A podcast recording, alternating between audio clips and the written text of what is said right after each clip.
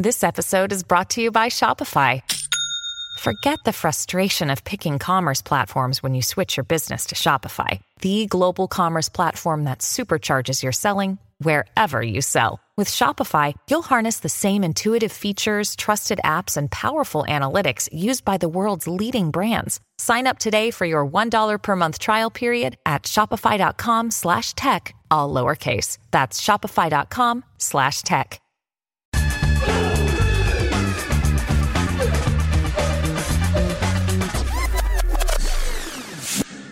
Hello and welcome back to Real Vision Crypto Daily Briefing. Here's why you should watch today's show. Dogecoin doubles in price as liquidations surge. We'll discuss the impact of the Elon Musk effect, plus a deep dive into Chainlink and the world of oracles. Co-founder Sergey Nazarov will join us live. Stay tuned for that. I'm Nico Brugge. Ash Bennington is back with us. How's it going, Ash? Oh, it's going great, man. I'm I'm still a little bit of sick. Uh, so apologies in advance for my voice. Uh, but listen, we got Sergey Nazarov here today. You take a couple of Tylenol, you suck it up, and you show up for the show. Well, thank you so much for uh, sucking it up and joining us, Ash. I have to say, your voice is giving me serious 40s, 50 noir vibes. Humphrey Bogart, Robert Mitchum. So, if nothing else, you sound like a badass this morning. I think I got the Robert Mitchum bags under my eyes today, too.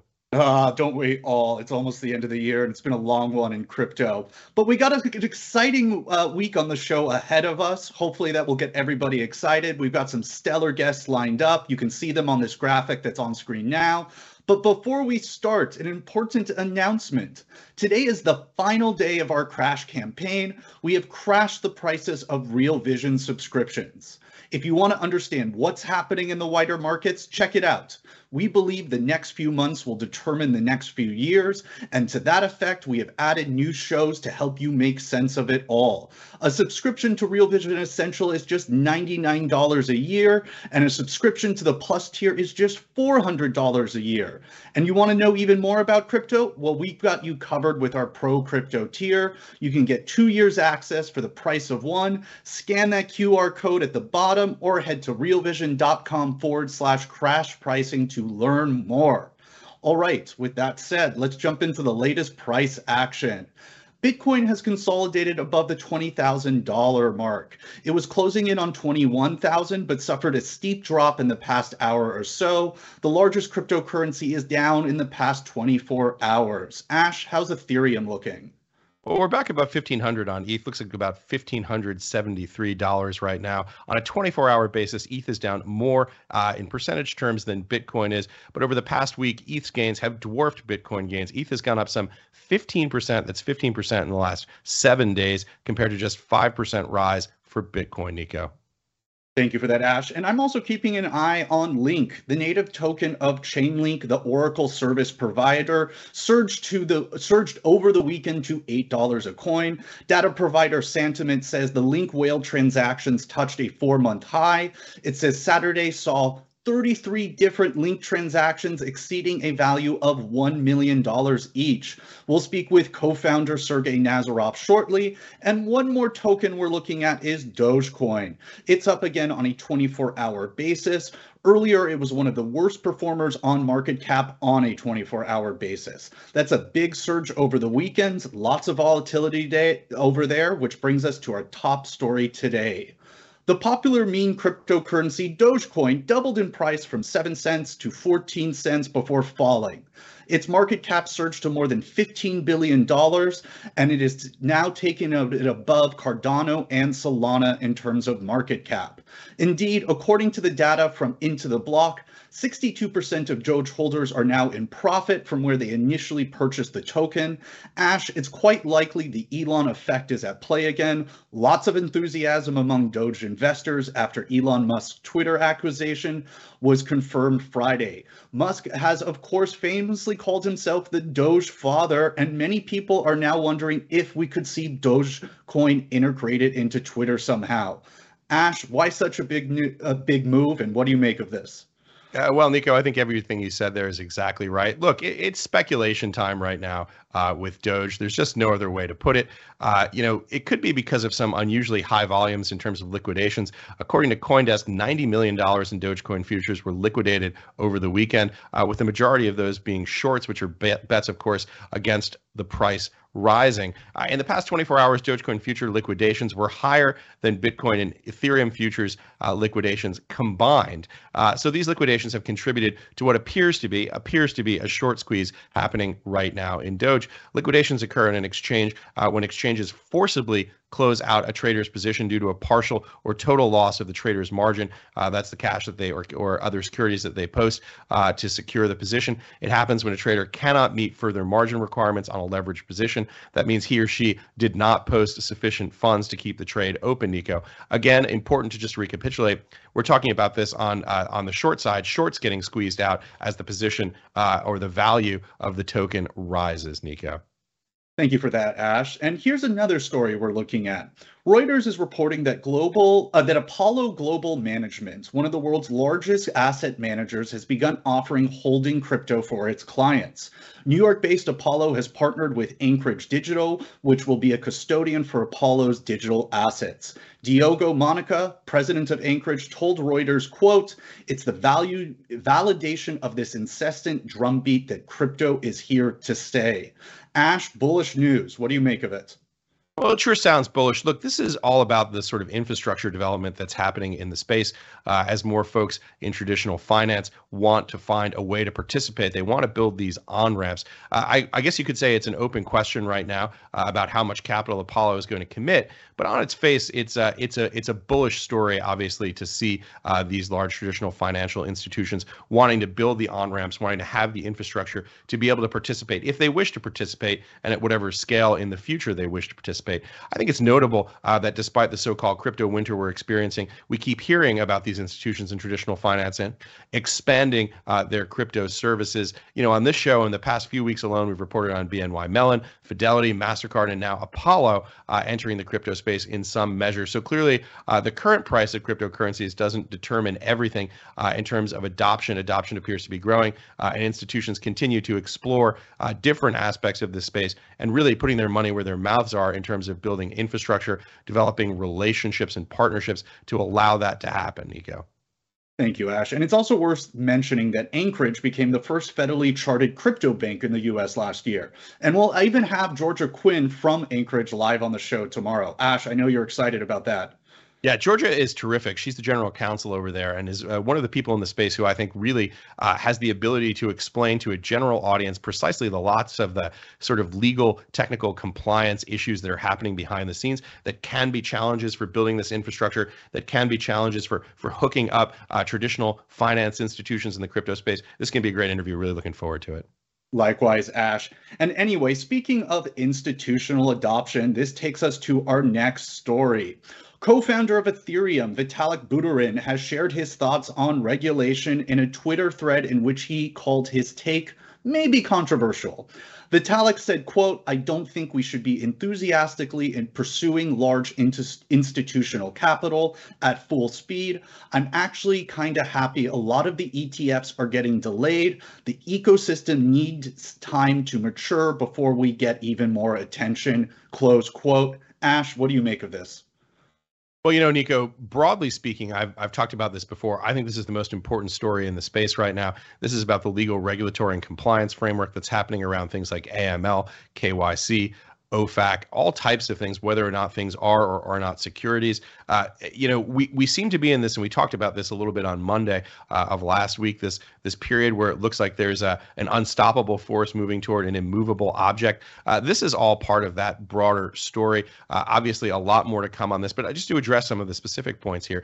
It sounds like Vitalik is saying, uh, be careful what you wish for. A lot of crypto folks want greater regulatory clarity. Uh, they want greater participation of institutional investors in the space so that there's more capital coming in. but the point that Vitalik is making here, I think, uh, is that with greater uh, regulatory clarity comes the potential for regulatory scrutiny. And there are some ideals uh, in the space that are obviously for people in the Ethereum community incredibly important. Uh, we're talking about things like censorship resistance uh, and uh, credible neutrality, all things that people in the space care very much about. This is part and parcel of that story. Uh, Vitalik's uh, comments, as I read them, are very much an extension of that ethos. Some of the things that have been said before, and many of the things that you would see, I think, if you went up to the space that the community and Vitalik in particular, I think, value. I want to just read this quote. Vitalik goes on to say that, quote, regulation leaves the crypto space free uh, to act internally, but make it harder for crypto projects to reach the mainstream uh, is much less bad than regulation that intrudes on how crypto works internally. So obviously, what he's talking about there uh, is a little bit of the balancing act that is being maintained in the space right now. He also expect uh, expressed uh, skepticism about KYC, that's know your client uh, standards uh, for DeFi front ends. Lots more to see here, uh, and this is a story that obviously we are going to continue to cover in a great deal of detail, Nico. Thank you for that, Ash. And just one note, Binance CEO CZ and FTX CEO SBF have agreed with Vitalik. Now on to our final story before we speak with Sergey.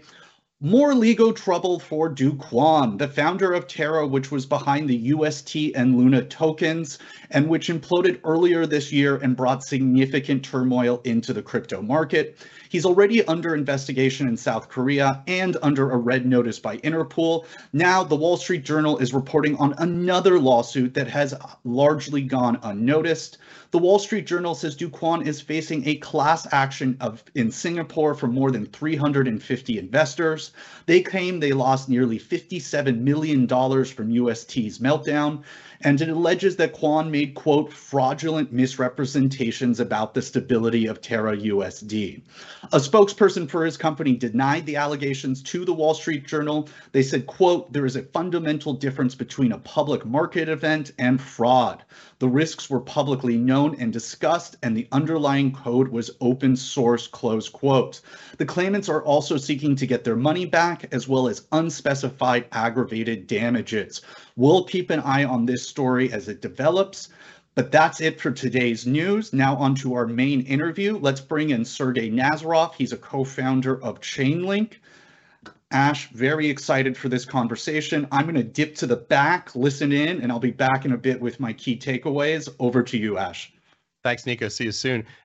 When you need mealtime inspiration, it's worth shopping Kroger, where you'll find over 30,000 mouthwatering choices that excite your inner foodie. And no matter what tasty choice you make, you'll enjoy our everyday low prices, plus extra ways to save, like digital coupons worth over $600 each week. You can also save up to $1 off per gallon at the pump with fuel points. More savings and more inspiring flavors make shopping Kroger worth it every time. Kroger, fresh for everyone. Fuel restrictions apply. Sergey, great to have you back with us. Great to be back. Thank you for having me. Yeah, it's an exciting time. You guys at Chainlink are just coming off the SmartCon conference uh, about a month ago. It was great to see you in person, get to hang out a little bit, uh, particularly after we've all been under COVID house arrest for the last couple of years. Um, Sergey, I know you've been on the show many times and you've given sort of very deep dives. This is obviously a live show, a little bit shorter. For people who don't know, what is Chainlink? What is an oracle and why is it critical to the functioning of the digital asset ecosystem? Sure. So Chainlink is the leading Oracle network. Uh, Oracle networks are Web3 services that allow more advanced applications. So if you look at what DeFi is, it's actually a combination of blockchains and Oracle networks, primarily Chainlink. So 60 to 90% of DeFi, depending on the category of DeFi, depending on the day, is powered by Chainlink Oracle networks. And what they basically do is they do the computation that blockchains can't do, but that DeFi applications need to exist. Examples are aggregation of market data prices, uh, automation. Basically, oracles do all the computation that advanced blockchain applications need, but that blockchains themselves won't do. And right. that is a very large universe because what blockchains compute are basically private key signatures, token ledgers, and state right. machines. And so there's a lot of other stuff that needs to be computed in a decentralized way. Sergey, for, for, for people who aren't technically oriented, I think of uh, I think of Oracle as effectively as the software that uh, talks about the state that connects the blockchains themselves that have very limited functionality uh, to the rest of the real world and to other blockchains. In other words, anything uh, that isn't part of the core functionality, for example, of Ethereum, when you need to connect Ethereum uh, or other chains uh, to additional chains or to real world data oracles are this this connective tissue that pipes those things together and serves uh, to enhance or allow that functionality to happen. Yeah, that's right. So that's a very common common use case right now for Oracle Networks is they provide access and they validate all of the things that are being accessed so that they're reliable. So the guarantees of blockchains is that they create reliable computation about, you know, ownership transactions, whether that's NFTs or tokens, or they create reliable computations about exchange of those tokens. If you want more advanced applications, you need more types of reliable computation. And that's what Oracle Networks do. As right. you pointed out, many of those computations are about um, data, and uh, a lot of them are now going to be about uh, things beyond data, including uh, transactions between chains so that you can connect up multiple contracts into a more advanced application uh, kind of cross-chain. Um, Sergey, give us give us a very simple example of what something like that might look like. Sure. So it it, it actually um, you know history tends to repeat itself. So if you look at the historical uh, context of Web two, you'll see a very similar transition that's happening in our industry now. So in Web two, you had monolithic or uh, applications. Then you had something called service-oriented architecture applications, where you connect a few services. And now in Web 2, you have something called microservices. So the same thing is happening in our in our industry now, where basically you're going to have multiple different parts of an application distributed across multiple different chains, just like multiple parts of a web application are distributed across multiple clouds, right? So like when you use Uber or Netflix, Uber and Netflix are never built on a single cloud. They're built on multiple services on multiple clouds. They're built across AWS, GCP, Azure, whatever internal systems they have. And this is the next stage. This is kind of the more advanced services stage of, of the blockchain world. And those services is what Chainlink makes. So Chainlink makes all those different data services, computational services, cross-chain communication services through CCIP. And actually, as um, infrastructure grows to the point where you can connect together many little pieces to make very advanced applications, that's when in the web world, you've historically seen a huge explosion in value, right? So if you look at something like Uber, Uber is really a combination of geolocation, a payment system, and messaging to the user and the driver. And all of those services initially for Uber were built outside. And so only when you can build all these things outside can you uh, really make these more advanced applications uh, that define uh, the web, right? Things like Netflix and Uber now define the web, but really they are just combinations of hundreds of services. And now in the Web3 world, we're at a place where we've gone from a single contract on a single chain to a con- multiple contracts using multiple Oracle networks, and soon multiple contracts across multiple chains and multiple Oracle networks all connected into an advanced uh, set of uh, kind of DeFi 2.0 and other more advanced applications. It's fascinating, Sergey, how this history repeats itself, how you sort of see the scaling of services, uh, the increasing complexity of services, uh, the cloud basing of services in Web 2.0, and now that following suit here, uh, as you describe it, in Web 3. So let's talk a little bit about SmartCon, about some of the developments, the enhancements, and partnerships that were launched there. Uh, for anyone who wasn't there, this is a very developer focused conference. You guys have a real culture of code, a very passionate community. Uh, they call themselves Link Marines. I wanted to touch on a couple of the points uh, that you mentioned uh, there and some of the things that have been worked on, announced, uh, and that have been further uh, sort of extended in terms of your commentary uh, at the SmartCon conference. First, you mentioned CCIP. This is the cross chain interoperability protocol. Talk a little bit about what that is in layman's terms for people who are trying to understand not necessarily the the underlying technology, but the but the functional use cases and what it can do for users. Sure. So CCIP is a communications protocol, which means that it can allow systems to communicate between each other, um, which is a very broad and, and wide-ranging, you know, set of set of capabilities.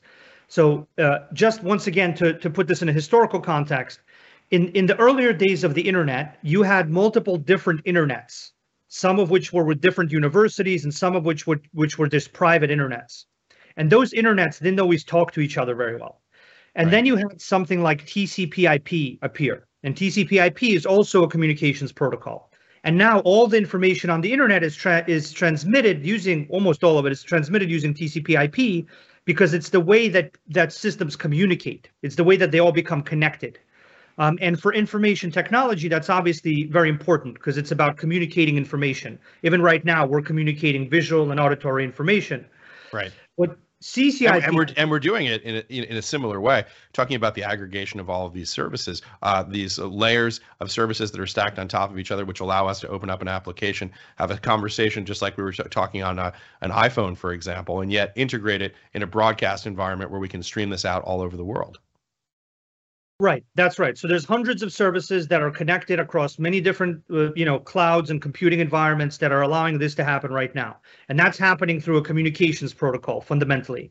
So what CCIP does is it creates a very basic communications protocol for the blockchain industry, so that chains can basically communicate, so they can send commands to each other, so they can move tokens between each other, and so that you can actually compose cross-chain applications. So what this uh, looks like practically is that even if you have a private key with value in one chain, you should be able to use an application on another chain. And that's actually a very powerful dynamic because you have many different communities with private keys that have value on one chain or another chain, but they can't use an application they want to use somewhere else, which isn't how the internet works, right? The internet allows you to use any part of the internet wherever it's housed in whatever cloud and whatever system. And what CCIP does is it allows that uh, connectivity to happen between chains and to create cross-chain applications. So, so the architecture of many applications, I think, will be a few different chains doing a lot of the compute workloads. There will be one or two chains that are, chains that are considered particularly secure, and the most sensitive parts of applications might live there. And then there will probably be a bunch of chains where people put up a kind of storefront that allows other that allows users to communicate with that application through that chain. And so you might end up with with uh, applications that just like they were previously um, not using Oracle networks, but now they use multiple Oracle networks to work. Now you might see applications that use multiple Oracle networks and multiple chains all at the same time either because they want the users of those chains to use the application or because the app the, the chain provides them a computational resource they want to combine into their application. But but ccip is really at the core of how all of this uh, transmission of information and commands and tokens will happen. And uh, i think it's something uh, very exciting and important because it, it's just the tip of the iceberg right now with uh, with token movements. Mm. um, that's just the, the very beginning um, and and really, it's about making advanced, hyper-connected uh, applications. Another day is here, and you're ready for it. What to wear? Check. Breakfast, lunch, and dinner? Check. Planning for what's next and how to save for it? That's where Bank of America can help. For your financial to-dos, Bank of America has experts ready to help get you closer to your goals. Get started at one of our local financial centers or 24-7 in our mobile banking app. Find a location near you at bankofamerica.com slash talk to us. What would you like the power to do? Mobile banking requires downloading the app and is only available for select devices. Message and data rates may apply. Bank of America and a member FDIC. Sergey, as, as you start to describe this world of hyper-connected applications as you see it, what's the timeline that you think plausible for when this can start to become uh, mainstream, integrated in functionality? Are we talking something uh, that's a year away, three years away, five years away? How do you think about that? Our industry is fundamentally based on being secure. So it's it's hard to predict exactly what it takes to create truly reliable security, like the type that Chainlink has for data, where it secures tens of billions every day, and it's processed. Uh, it's helped enable over six uh, 0.5 trillion dollars in transactional value just in 2022.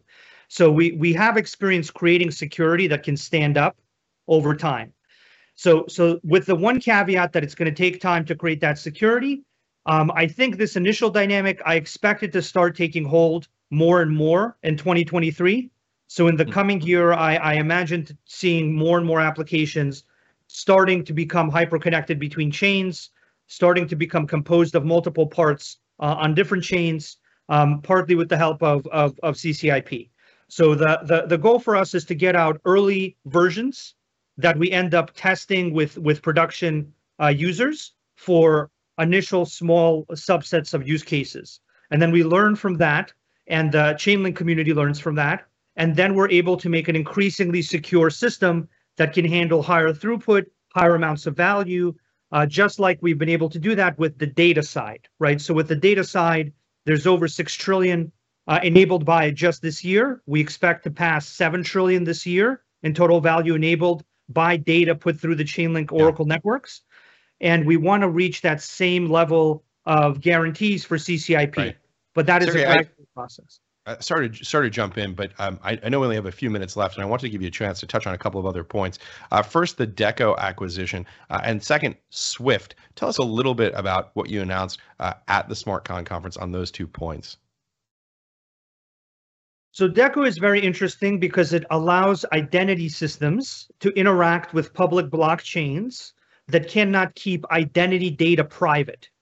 So the fundamental problem with putting identity information into inherently public systems is that the identity data becomes public and people don't want their identity data public. So you actually need something that'll allow the use of identity without disclosing identity data, without disclosing sensitive identity information. This is what DECO successfully does with zero knowledge proofs. And it's very exciting because um, we see a lot of compliant DeFi coming from banks and coming from various other entities that want identity data as a way um, to basically become compliant and to become useful. And so regulated DeFi, compliant DeFi is something that needs identity data. And mm. because blockchains can't keep it private, DECO is is the the method by which it can be proven but private. And so it's a real breakthrough Got in it. how category of data, specifically identity data, can become available. And just like right. market data allowed DeFi to blow up, we expect that identity data will allow larger and larger amounts of compliant DeFi to come to life. Yeah. And the key word there, of course, is com- com- talking of which, let's talk a little bit about Swift. Uh, this is the, the backbone messaging architecture uh, for traditional finance transactions. Talk a little bit about the projects that you guys are working on right now. Sure. So we've successfully done one proof of concept with Swift that uh, that went very well. We did that back in 2016, and since then have uh, stayed in touch with them on a number of different initiatives. And now we're working through um, the early stages of a second proof of concept with them and multiple banks, where we are basically looking to use CCIP to connect multiple chains in the kind of banking infrastructure world, both right. with uh, public chains as well as private uh, banking chains. And, and this is important because collateral and liquidity will live on different chains, both on public chains and on private banking chains. But just like applications would like to have access to users, collateral, liquidity, all these things on, on various uh, public chains, private chains um, actually want the same thing between banks and they also want access to public chains. So one one of the things that I've seen um, after a recent trip to to the Sibos conference in in Amsterdam, it's the largest uh, financial conference in the world that we've attended a number of times. We've historically presented there. There was a presentation this year as well. Um, what what I saw there that was very um, hopeful is that there's actually multiple multi-trillion dollar asset holding banks that are making a kind of crypto DeFi subsidiaries. And these crypto DeFi subsidiaries are wholly owned by those banks, and they are not um, they're not just about custody. They are actually about interacting with public chains as mm. well as other private chain banks. And all of these uh, banks will need um, a system to utilize multiple chains. So basically, what CCIP does in this context is it allows a bank to integrate with the Chainlink system and with that one integration to use 10, 15 or more chains. And what that does for the crypto environment, for the crypto ecosystem, is it accelerates the appearance of banks and it accelerates the appearance of value from yeah. the banking sector, which has trillions, uh, hundreds of trillions of dollars in yeah. value and while that yeah. hasn't been what's defined our industry, I think it's something that'll have a very large impact once banks can join our industry, and that's right. what CCIP enables. Well, you, you, know, Sergey, many of the the threads here seem to intersect. It's about uh, the interconnection uh, of existing architecture, the expansion of services, uh, the integration, and the sort of maturation of the space. You know, for me, one of the things that brought all of these themes together, and I thought one of the most fascinating parts of the SmartCon conference, uh, was the fireside chat that you did with Eric Schmidt, of course, the former CEO of Google. You know, to me, being in the room, there was kind of this feeling of buzz and excitement about really interesting to watch someone who is as much of a, a pioneer, a developer, a builder uh, of the Web 2.0 world have this conversation with you uh, about what the future of Web 3.0 would look like and how those two worlds were beginning to integrate. What were some of your key takeaways uh, from that conversation uh, with Eric? And what do you think of, about that and just about the overall sort of tone of that conversation of Web 2.0 meets Web 3.0? Do you think is especially important to communicate to our viewers? Um, well, obviously, Eric's a very astute and thoughtful guy, and he has latched on to, I think, some of the core points of what's going on in our industry. Yeah. The, the the thing that I would say in simplest terms is that as more things begin to move around, as the velocity of money, as the velocity of tokens, as the amount of information that becomes available on blockchain systems, as more chains become connected and value and transactions and the commands uh, interact between chains, the movement of value, the movement of information, the movement of commands across more and more systems, generally uh, in an efficient, reliable, secure way, generally predates um, large explosions in what applications can do. And large mm. explosions in what applications can do then makes an industry valuable, then makes it allow allows it to provide value. So I, I think in simplest terms, uh, the things that Eric and other people have started to realize is that moving things around is very important. Moving around information, moving around value, moving around commands. And that is what uh, Chainlink is at the epicenter of. It's at the epicenter of how do you move commands and information and value between uh, va- uh, various key places? And how does that allow people to build more advanced applications? Yeah. So the, the dynamic of how the architecture of Web 2 evolved is really not that different um, because once you see value be able to move, like in Web 2, for example, it was the ability to use credit cards that gave birth to e commerce. And right. what that was, it was about value moving from credit card companies into web companies.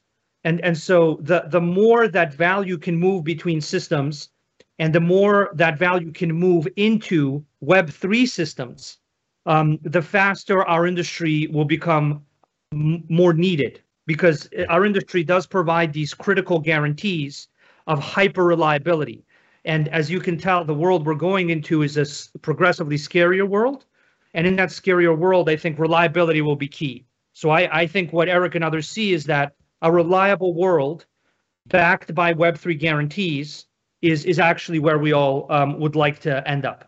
Sergey, I always enjoy these conversations with you because you're not just obviously one of the people in this space who's doing sort of bleeding edge work, but you also have the history and the context for understanding Web 1.0, Web 2.0, how we got to where we are today. And I think it's so important and helpful to people to understand your vision of where things are going in the future. With that, I also want to bring in uh, Nico Brugge back into the conversation. Nico, I know you were listening to that conversation and you have some key takeaways for us. Yes, I do. It's everybody's favorite time of the day. So get those horns a blaring, the spotlight swinging, because it's time for key takeaways. First, CCIP, Cross Chain Interoperability Protocol, is a communication protocol for cross chain communication and is fundamental to the growth of the space. When you reach the stage of different online systems being able to get linked, that's when the value explodes. Uber is an example of that. It's a platform that merges multiple different types of networks. Another way to think about this is in the past, you had multiple different internets. They didn't talk to each other very well, but once that changed through PCOIP, the services offered by the internet exploded exponentially. Now we're seeing that for the blockchain through CCIP. Second, Chainlink acquired DECO because of its focus on preserving privacy and its work on expanding compliant DeFi. And lastly, Chainlink has stuck, uh, struck a partnership with Swift, the global inter interbanking payment protocol. Chainlink is working on integrating CCIP into Swift, and CCIP will enable Swift messages to instruct on chain token transfers, helping the interbank network to be able to communicate across all blockchain environments. All right. Anything either of you guys would like to add? That was obviously a lot. Sergey, I'm always impressed by how much you're able to pack in, as I know Ash is. I think that's I think it's TCP/IP that uh, you're referencing the services architecture yes, for the for the original one. But uh, but other than that, I just want to know. You know, we tried to do the uh, Sergey Nazarov cliff notes. Uh, anything that you'd like to add to that? Uh, Sergey, go ahead. Yeah, yeah, I think I think that's great. You know, I think our industry is in is in a place where it's still early. And if you look at the amount of value in the industries that it really affects, like the, the banking industry, the insurance industry, um, I think there there is still a huge amount of progress that can be made in getting that value connected into the blockchain industry and getting it flowing into various uh, decentralized applications. And so while everyone is very excited that we're at a trillion or two trillion, I'm I'm also very excited because when I was in the when I started in this industry, it was in the tens of millions. Um, but I, I, think we we have we actually have zeros to add to that, and I think it's it's based on the um, the infrastructure and it's based on the amazing developers building these applications uh, that uh, you know I'm very grateful to know and, and have an opportunity to work with. Sergey, when you were first getting started in the industry, did people say to you, Sergey, why don't you you know go to work at Google, make some real money? Why are you doing this crazy thing? Yeah, yeah, they did. Because when I got into the industry in, in about 2010, 2011, more and more, they um, oh, there was only Bitcoin, and the only thing that right. people knew about, most people knew about Bitcoin. So I didn't even say, I wouldn't even say I work in the blockchain industry. I would say I work in the Bitcoin industry. Right. And the thing that they knew about Bitcoin was that it was related to um, illicit or activity like dark markets. And so they thought that I was saying that I work in that industry, which obviously I don't, um, and and and and and didn't.